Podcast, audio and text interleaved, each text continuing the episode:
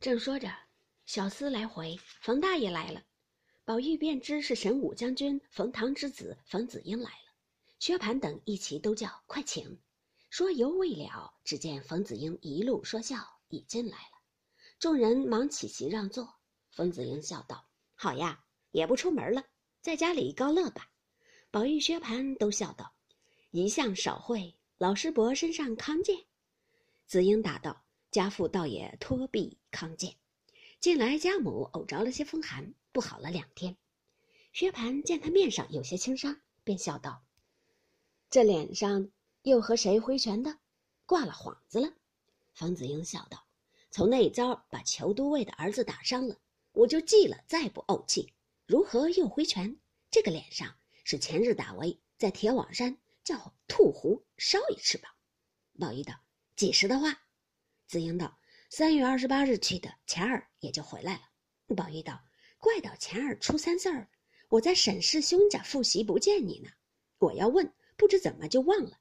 但你去了，还是老师伯也去了？”紫英道：“可不是家父去，我没法儿去罢了。难道我闲疯了？咱们几个人吃酒听唱的不乐，寻那个苦恼去。这一次大不幸之中有大幸。”薛蟠众人见他吃完了茶，都说道：“且入席，有话慢慢的说。”冯子英听说，便立起身来说道：“论理，我该陪饮几杯才是。只是今儿有一件大大要紧的事，回去还要见家父面回，实不敢领。”薛蟠、宝玉众人哪里肯依，死拉着不放。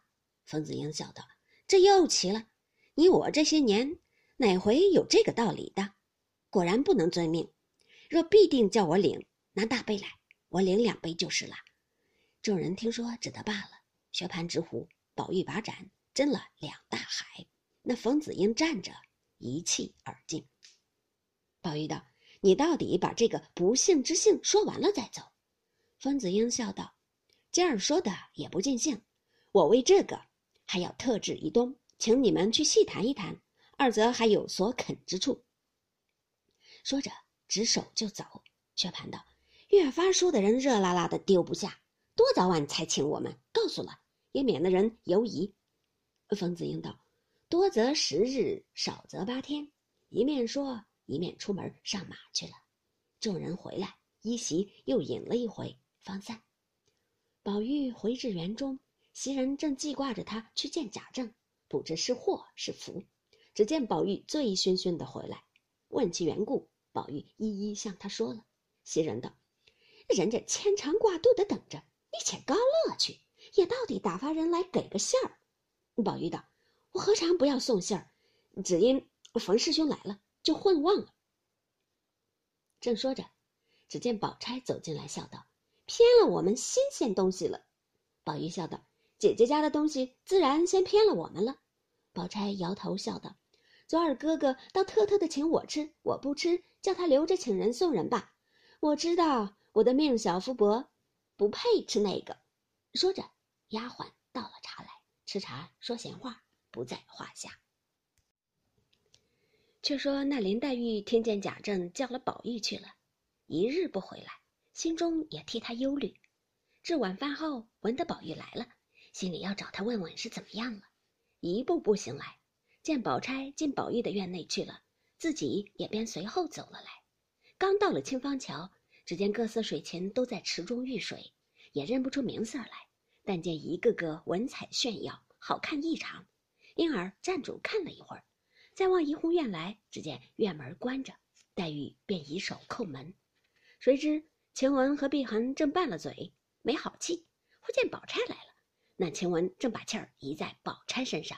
正在院内抱怨说：“有事没事跑了来坐着，叫我们三更半夜的不得睡觉。”忽听又有人叫门，晴雯越发动了气，也并不问是谁，便说道：“都睡下了，明儿再来吧。”林黛玉素知丫头们的情形，她们彼此玩耍惯了，恐怕院内的丫头没听真是她的声音，只当是别的丫头们来了，所以不开门，因而又高声说道。是我还不开吗？晴雯偏生还没听出来，便使性子说道：“凭你是谁？二爷吩咐的，一概不许放人进来呢。”林黛玉听了，不觉气正在门外，但要高声问他，斗起气儿来，自己又回思一番。虽说是舅母家如同自己家一样，到底是客边如今父母双亡，无依无靠，现在他家一起，如今认真淘气，也觉没趣儿。一面想，一面又滚下泪珠来，真是回去不是，站着不是，这没主意。只听里面一阵笑语之声，细听一听，竟是宝玉、宝钗二人。林黛玉心中一发动了气。左思右想，忽然想起了早起的事儿来。毕竟是宝玉恼我要告他的缘故，但只我何尝告你了？你也打听打听，就恼我到这步田地。你今儿不叫我进来，难道明儿就不见面了？越想越伤感起来，也不顾苍苔露冷，花径风寒，独立墙角边花荫之下，悲悲戚戚呜咽起来。原来。这林黛玉便绝代姿容，具稀世俊美。不期这一哭，那附近柳枝花朵上的宿鸟栖鸦一闻此声，俱特楞楞飞起远避，不忍再听。真是花魂脉脉无情绪，鸟梦痴痴何处惊？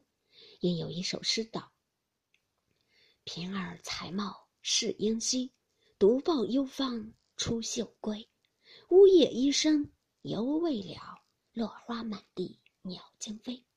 那林黛玉正自啼哭，忽听哧溜一声，院门开处，不知是哪一个出来。要知端底，且听下回分解。